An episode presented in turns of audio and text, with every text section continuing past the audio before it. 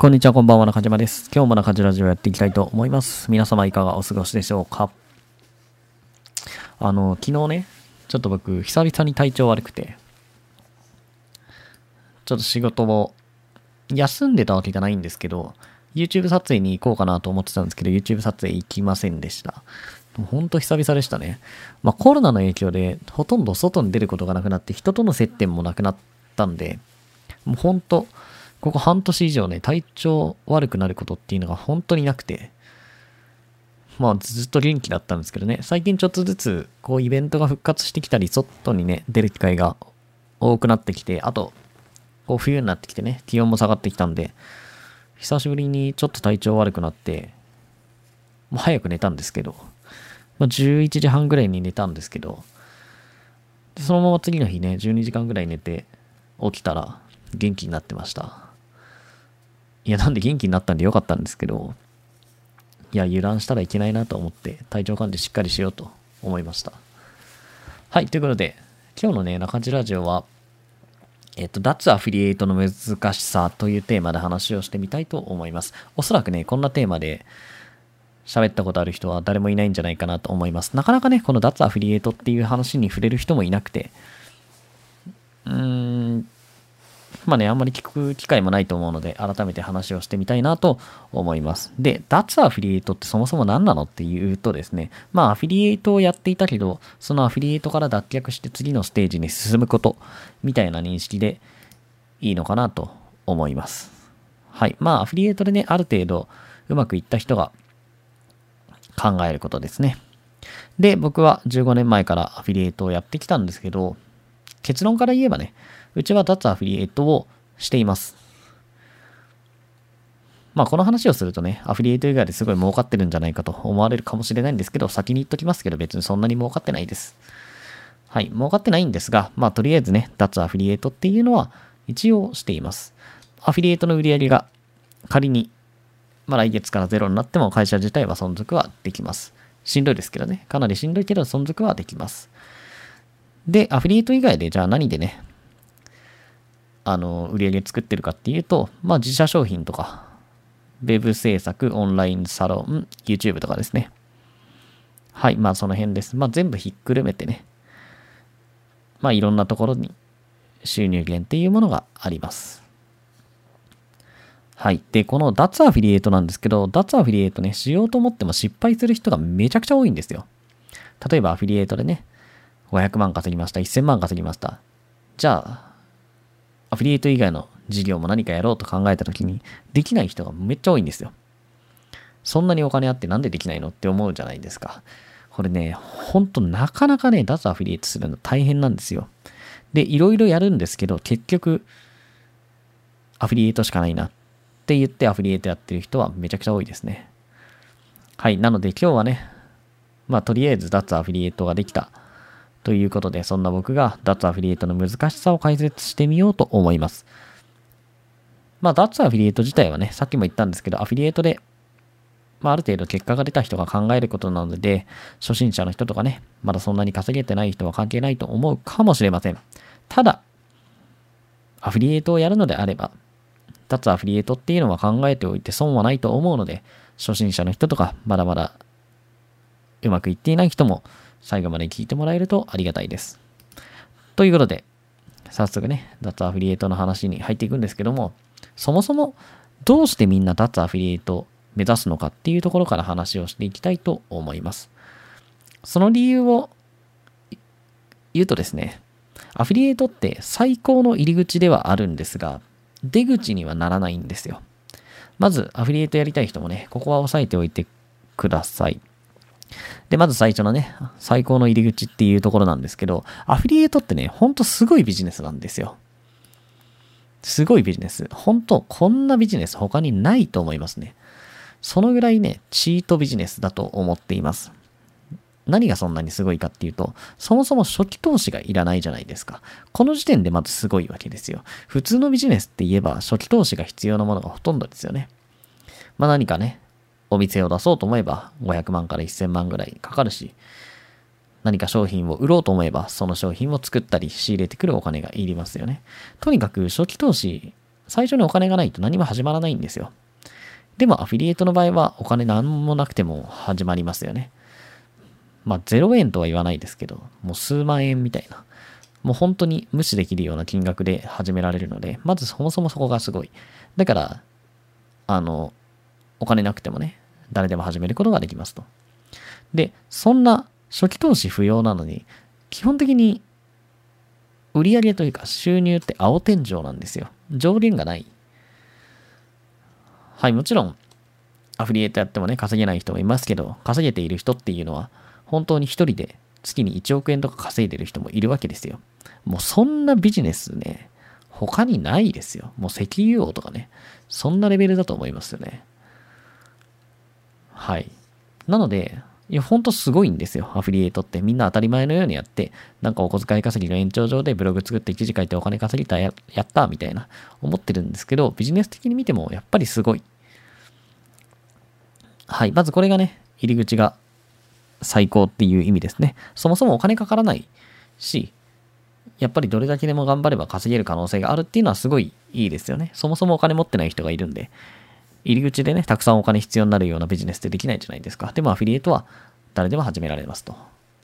はい。なので、まあ、とりあえずね、ビジネスを何かやりたいとか、会社自分で作りたいと思ってる人いると思うんですけど、そういう人もアフィリエイトから入るっていうのはやっぱりいいなと思います。僕の周りのアフィリエイトやってない社長さんとかに話を聞いても、自分がじゃあ今から何をするか、一から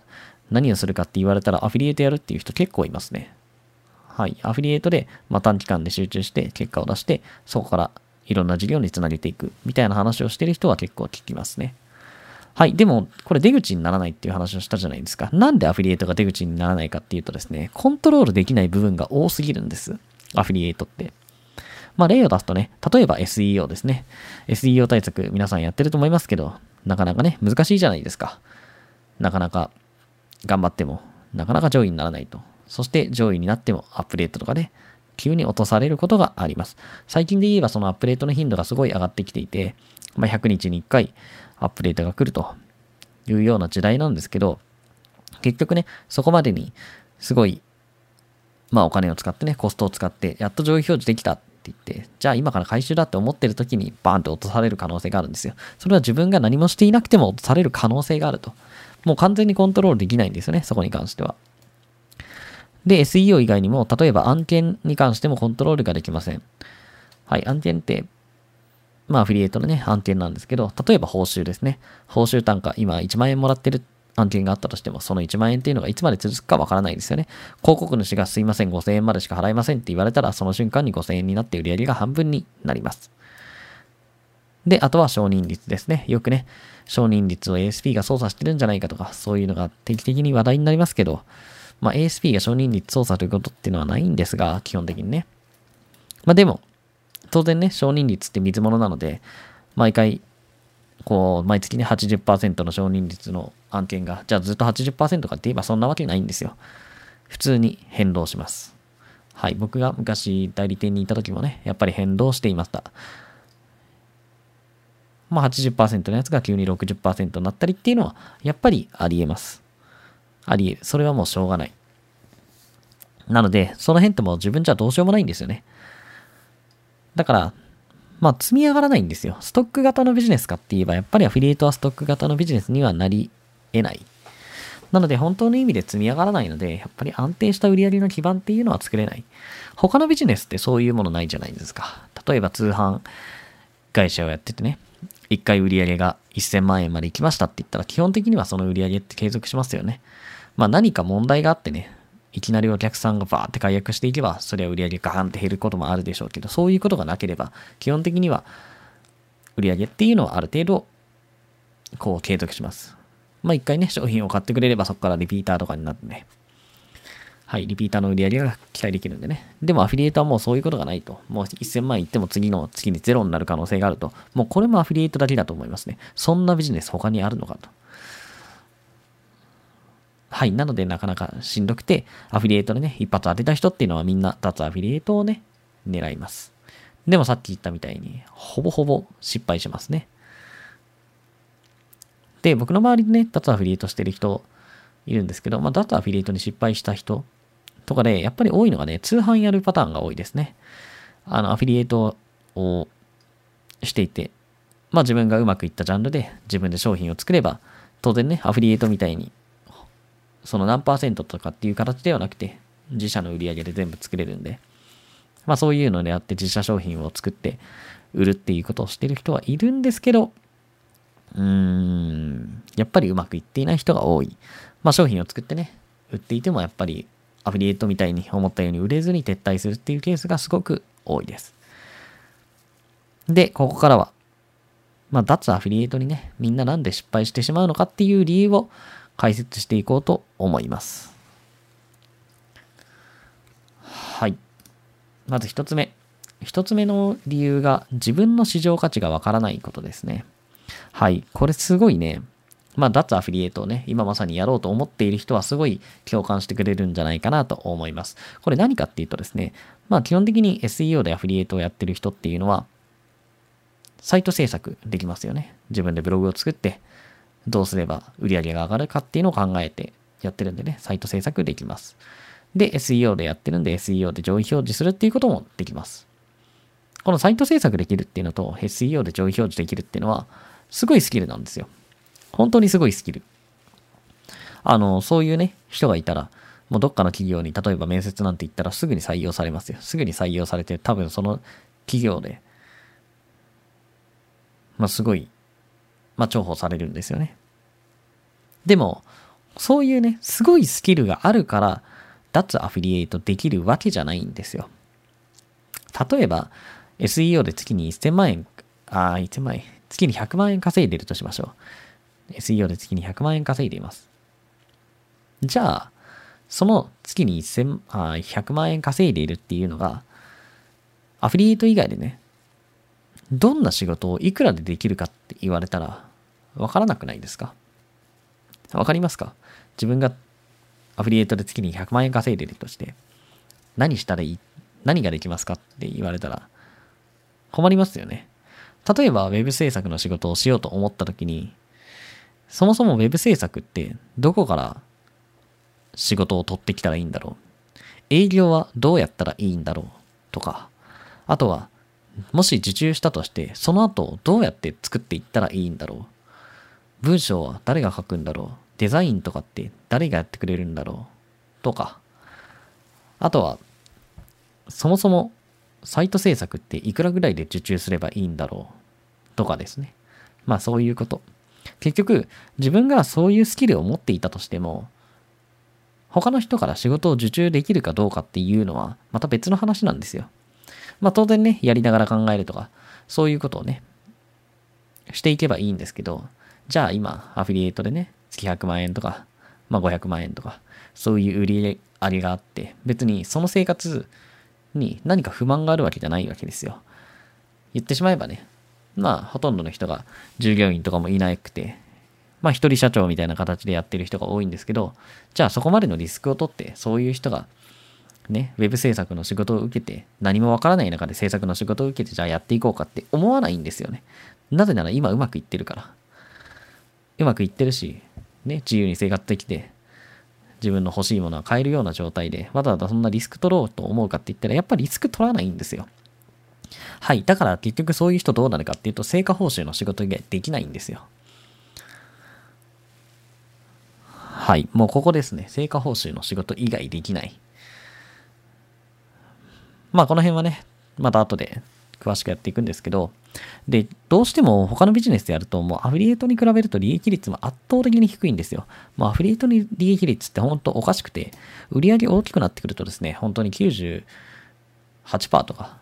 利益率出たりするんですけど、もうありえないんですよね。やっぱりそんなビジネスって。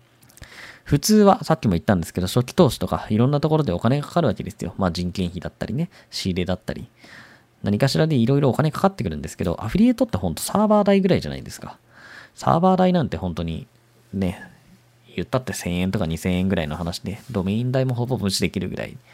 で、経費使うって言ってもほとんど経費使わないので、まあ純粋な経費をね。そうなるともうほとんどほぼほぼ利益になるんですよ。はい、だからもう他の仕事やってると、結局ね、アフィリエイトとかであの、あれだ、それだけの利益出てたってなると、やっぱり他の仕事やるのバカバカしくなっちゃうんですよね。はい。なので、もう他の仕事やりたいけど、結局アフィリエイトしかできないって言ってアフィリエイトやってる人はめちゃくちゃ多いと思います。脱アフィリエイトやろうと思ってる人の大半がそんな感じだと僕は思っています。ぶっちゃけね、何年も前から脱アフィリエイトしたいって言ってるけど、今も結局アフィリエイトしかほぼやってないっていう人いますからね。いっぱいいますね。まあいろんなことやってるように見えて、じゃあそいつらで収益立ってるかって言えばほぼ立ってない。もうほとんど、もう収益の9割以上がアフィリエイトみたいな。だからアフィリエイトがなくなったら、もう明日から生活できませんみたいな人もいっぱいいますね。はい。で、二つ目。脱アフィリエイトの難しさ二つ目がですね、クライアントワークしたくないですね。はい。これもめちゃくちゃ多いと思います。アフィリエイトしていると。まあ、クライアントワーク何かっていうと、まあ、ざっくり言えば企業とのコミュニケーションだと思ってもらうといいかなと思います。はい。でも、アフィリエイトってね、ほぼクライアントワークいらないんですよ。何があるかなと思ったら、まあ、ASP とのやり取りぐらい。まあ、もちろん広告主とのやり取りがあったり、代理店とのやり取りがあったり、そういうのは適宜発生するんですけど、でも基本的には、まあ ASP とやり取りしてれば進みますよね。で、ASP とのやり取り、まあクライアントワークと言えなくはないんですけど、やっぱりアフィリエイトをする側からすると、クライアントワークっていう感じではないんですよね。なんでかっていうと、ASP とのやり取りって基本的にはお願いを聞いてあげる立場のことが多いんですよ。特に脱アフリエイトを考えるような人っていうのは、売り上げがある程度ありますと。まあ100万円、500万円、1000万円、人によって違いますけど、そうなってくると、やっぱり ASP からはお願いされることが多くて、ASP からそもそも怒られることなんてないわけですよ。まあそんなことを言ったらね、じゃあ、広告他の ASP に張り替えますって言ったら終わりなので、もう恐ろしい権限持ってるわけですよ。まあ実際そういうこと結構あるんですけど、何かね、ASP とのトラブル、まあ ASP の担当者が何か良くないことをしてしまって、他のところに張り替えられるみたいなことって、まあまあ割とよくあるんですけど、そうするとですね、月に1000万円とか、その ASP で上がっていた売り上げが他の ASP に行ってしまう。で、当然ね、その ASP ゼロになってしまうので、やっぱりアフィリエーターっていうのは、かなり低調に扱われることが多いです。はい。なので、この ASP とのやり取りってクライアントワークとはいえ、やっぱりクライアントワークではない。はい。で、まあ、アフリエイト始める人はね、会社の人、会社の中での人間関係とかに疲弊してアフリエイト始めてる人も多いですよね。まあ僕の周りにも多いです。僕はそんなことないんですけど、もともとアフリエイト始めたきっかけが、そういう感じではなかったんですけど、やっぱりそういう人も多いです。なので、アフィリエイト以外のビジネスだと、どうしてもクライアントワーク必要になるんですよね。クライアントとのやり取りなしでお金稼げるビジネスなんて、本当にないと思うので、はい。なので、こう、そういうね、クライアントワークがないとか、アフィリエイトの楽さを知ってしまうと、もうクライアントワークやる勇気が出ないっていう人もかなり多いと思いますよね。はい。そのぐらいアフィリエイトの仕組みっていうのはマジでうまいことできてます。もうほんとすごいですよ、アフィリエイト。そもそもね、みんな当たり前のようにやってますけど、管理画面で広告探してボタンを押したら企業の広告を代理で出せるなんて、まずこの仕組みが本当とんでもないですから。普通だったらね、企業側に営業して商品売らしてくださいって言って、自分はこんなことができるから商品売らしてくださいって言って、契約書巻いて、それで、やっと自分のところで、ね、商品売れるわけですよ。代わりに。まあ、広告代理店とかはそんな感じなわけじゃないですか。でもそれがアフィリエイトになると管理画面でボタンを押すだけで企業の、ね、商品扱えるわけですよ。いや、ほんとすごい仕組みなんですけど、みんなそういうのをね、分かってないんですよね。あまりにも当たり前のように、アフィリエイトってそういうもんだってそもそも思ってるので。まあでも僕はね、中にいた人間からすると、この仕組みはすごいんだよっていうのはぜひ伝えたいですね。はい。まあそうやって仕組みがね、すごい出来上がってるので、そもそもクライアントワークさえ必要ないんですよ。まあでも、そうじゃなかったらアフィリエイトって広がってないんですよ。だって企業とねやり取りしないといけないですってなったら、みんなやらないでしょ。例えばサラリーマンの人がとか専業主婦の人がとか言って、じゃあ企業との、あの企業側に提案して、自分はどういうことができるか提案して、それ通ったらアフィリエイトできますって言われたら、そんな、まあそもそもそんな提案できないし、そんなめんどくさくて自分にはできないと思ってやらないじゃないですか。だからそういうのなしで本当にアフィリエイトとかで広告が使える仕組みになってるっていうのはね、まあアフィリエイトの大きなメリットだと思います。まあ、ただそれがすごすぎて、クライアントワークなさすぎてね、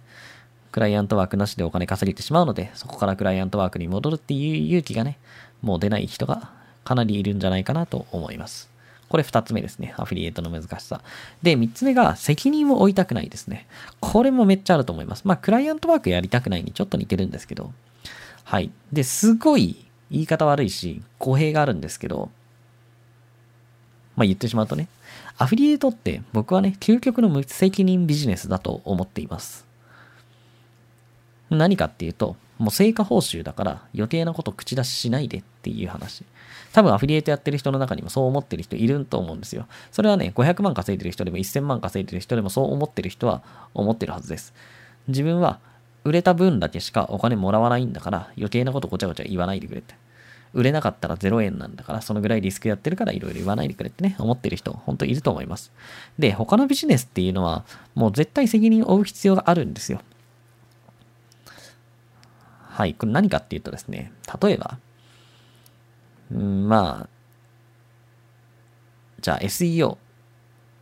のコンサルをやります。って言った時に、もちろん SEO のコンサルね、やってる人いると思うんですけど、その時に、じゃあどこかに営業しますと。僕は SEO で上位表示するのが得意だから、SEO 対策をうちに任せてくださいと言った時に、じゃあその SEO コンサルで結果が出るのかって聞かれた時に、いや、結果出るかは分かりませんって言ったら、絶対頼まないじゃないですか。それって、やっぱり SEO のコンサルやるのであれば、結果を出すっていうのをある程度保証してあげないとダメなんですよね。もちろんわからないですよ。最終的にはね、ビジネスなんで。絶対に結果を出すなんて保証するわけではないですけど、でもやっぱりある程度は、その結果っていうところに責任を持たなければいけない。結果、その SEO で結果が出ないのであれば、それを何とかして、SEO で上位表示するために、まあ必死で取り組まなきゃいけないんですけど、やっぱりそういうことをしたくない人が多いんですよね。はい。で、ウェブ制作で言っても、結局クライアントが納得するものを納品するっていう義務があるんですよ。当たり前ですよね。サイト作れますって言って、仕事取ったんだったら、クライアントがね、どういうサイトを作ってほしいかっていう要望を聞いて、じゃあその要望を汲み取った上でこういうサイトを作ったら、御社の目的が達成できるんじゃないですかっていう提案をして、それをちゃんと作って納品する。まあ、この義務がありますと。はい。でもアフィリエイトはやっぱそういうのがないんですよ。言ってしまったらアフィリエイトって売れるか売れないかだけなんで、売れなかったとしても誰かに怒られたりしないじゃないですか。ブログやりだして、まあ半年間ね、かかって売上0円です。じゃあ誰かに怒られますかって言ったら怒られないじゃないですか。で、アフィリエイターからの立場でもね、売れなかったら報酬もらわないんだからごちゃごちゃ言わないでくれるっていう話でしょ。はい。まあ本当責任負わずにお金もらえる仕事なんてないと思います。もうアフィリエイトくらいじゃないですか。わからないですけど、他にもまあ探せばあるかもしれないですけど、僕はそんな仕事本当ないと思うんですよね。で、アフィリエイトぐらい無責任なビジネス知ってしまったら本当もう戻れないですよね。他の何の仕事をやるにしてもやっぱり責任を負わなきゃいけないので、その責任を負うってことが何かがあったらクレームが来るかもしれないし、怒られる可能性があると。はい、その中でね、お金をもらってやっていかなければいけないので、やっぱりそういうところに足を突っ込みたくないっていう人はかなり多いと思いますね。ただ、まあ、さっきからね、アフィリエイトっていうのは無責任なビジネスだと言ってますけど、誤解しないでください。アフィリエイトが別に全部が全部無責任なビジネスだって言ってるわけじゃないんですよ。アフィリエイトやってる人の大部分がそう思っているだろうっていうだけですね。アフィリエイトにも僕は責任あると思ってますよ。さっきも言ったんですけど、アフィリエイトって企業の代わりに、まあ広告を出して、そこでね、商品を売るっていう仕事なんで。だから、僕はアフィリエイトをするのであれば、やっぱりね、企業にとって価値のあるお客さんを送客する必要があるし、そのためにサイトを作ったり記事を書いたりする必要があると思っています。はい、そういう責任がね、あると思ってます。でも、アフィリエイトしてる人が、じゃあそんなこと思ってかいやってるかって言ったらほとんどの人は思ってないじゃないですか。ブログ作って記事書いてそこに広告貼って、そこから商品売れたらお金がもらえるぐらいにしか思ってないですよね。はい。まあだから、やっぱりね、まあ、それはおそらく月500万稼いでる人でも思ってない人は思ってない。もう本当に商品売れたらお金がもらえるようなビジネスだと思ってる人もいると思うんですよ。はい。なので、まあ、そのスタンスでやってる人はね、結局他の仕事をやろうと思ったら責任を負わなければいけない。責任を負いたくないから、じゃあ自分はアフィリエイトでいいやって思ってずっとアフィリエイトをやってる人がたくさんいるっていうことですね。はい。で、ちなみにですね、僕が脱アフィリエイトできた理由についてもちょっと解説をね、していこうかなと思うんですけど、なんで僕が脱アフィリエイトできたかっていうと、それね、簡単なんですよ。答え簡単で、僕が広告代理店時代に業界の裏側裏側とか相場を学べたから、もうこれだけですね。もうこのサラリーマン経験がことさら大きいです。はい。なのでね、さっきから、えっと、言ってるみたいなね。結局自分がアフィリエイトやっててもその価値がわからないんですよ。業界的にじゃあライティングをいくらぐらいで、サイト制作いくらぐらいで、デザインいくらぐらいでとか、その業界のね、昇流とかね、まあ昇流って、まあビジネスの流れですよ。どこから仕事が来て、最終的にどこに行くのかっていう流れとか、あとは相場みたいなものとかね、いろんなもの。そういうものが、僕はその時代にたくさん学べたわけですよ。まあこういう人たちがいて、裏側はこうなってるのかと。まあそこでね、いろいろ気をつけなきゃいけないこととか、そういうこともいろんなことが学べましたと。そういうの、そういう、こう基盤みたいなのがあるから、まあ割と脱アフィリエイトっていうのは、まあ大変でしたけど、まあやろうと思ったらできないことはなかったですと。でも、やっぱりそういうのって、持ってない人が多いじゃないですか。なんでかっていうと IT 業界で働いたことない人がほとんどなので、IT 業界で働いたことなくて、全然違う業界から、例えば自分の得意なことでブログを作ってそこでうまくいきました。でもそこから何をやるかって言ったら、基本的には IT 業界の仕事をやるじゃないですか。Web 制作とか SEO のなんかとか、やるでしょ。でも結局 IT 業界のことは何にも知らないから、何かやろうと思っても何や、どうやっていいかわからないわけですよ。はい、ここで脱アフィリエイトできずに苦しんでいる人ってのが多いんじゃないかなと思います。で、脱アフィリエイトで多いパターンも簡単にね、紹介をしておこうかなと思います。脱アフィリエイトで多いパターンって、まあ僕がやってるというよりは、主には僕の知り合いの話ですね。誰がとかは、ね、言わないんですけど、僕の周りで脱アフィリエイトしてる人もかなりいっぱいいます。もう早い人だったら10年ぐらい前から脱アフィリエイトしてるような人もいて、まあ、ここ数年でもね、脱アフィリエイトする人が増えてるなという印象があります。で、そういう人がアフィリエイト以外に、じゃあ何をやり始めたかっていうとですね、例えば物販、オンラインサロン、株、不動産、飲食店、広告代理店、ウェブ制作。まあ、この辺をやってる人が多いかなと思います。はい、僕の周りで言えばね、ただじゃあ自分は何をやって脱アフィリエイトすればいいのって思ってる人いるかもしれないんですけど、まあ、そもそもですね、やっぱり脱アフィリエイトとしての正解ってないんですよね。はい、何を選べばいいかなんていうのはもうその人のやりたいことによるんで、違いますよね。さっきから言ってたみたいに自分の価値がわからないとか、責任を負いたくないとか、クライアントワークしたくないとか、もうその辺でも人によって違うわけじゃないですか。絶対に自分はクライアントワークしたくないんだとかっていう人は、ウェブ制作そもそもできないし、物販とかもね、できなければ、まあ他のこともね、いろいろできなくなっちゃうんですけど、だから自分がやりたいこととかやりたくないことによって何を選べばいいかっていうのも変わってくるので、やっぱりこれをやるっていうのはないですよね。最近なんか不動産ブームが来てて、みんな不動産にすごい流れてるけど、僕はめちゃくちゃ違和感持ってますよ。みんなそんな不動産やりたいですか？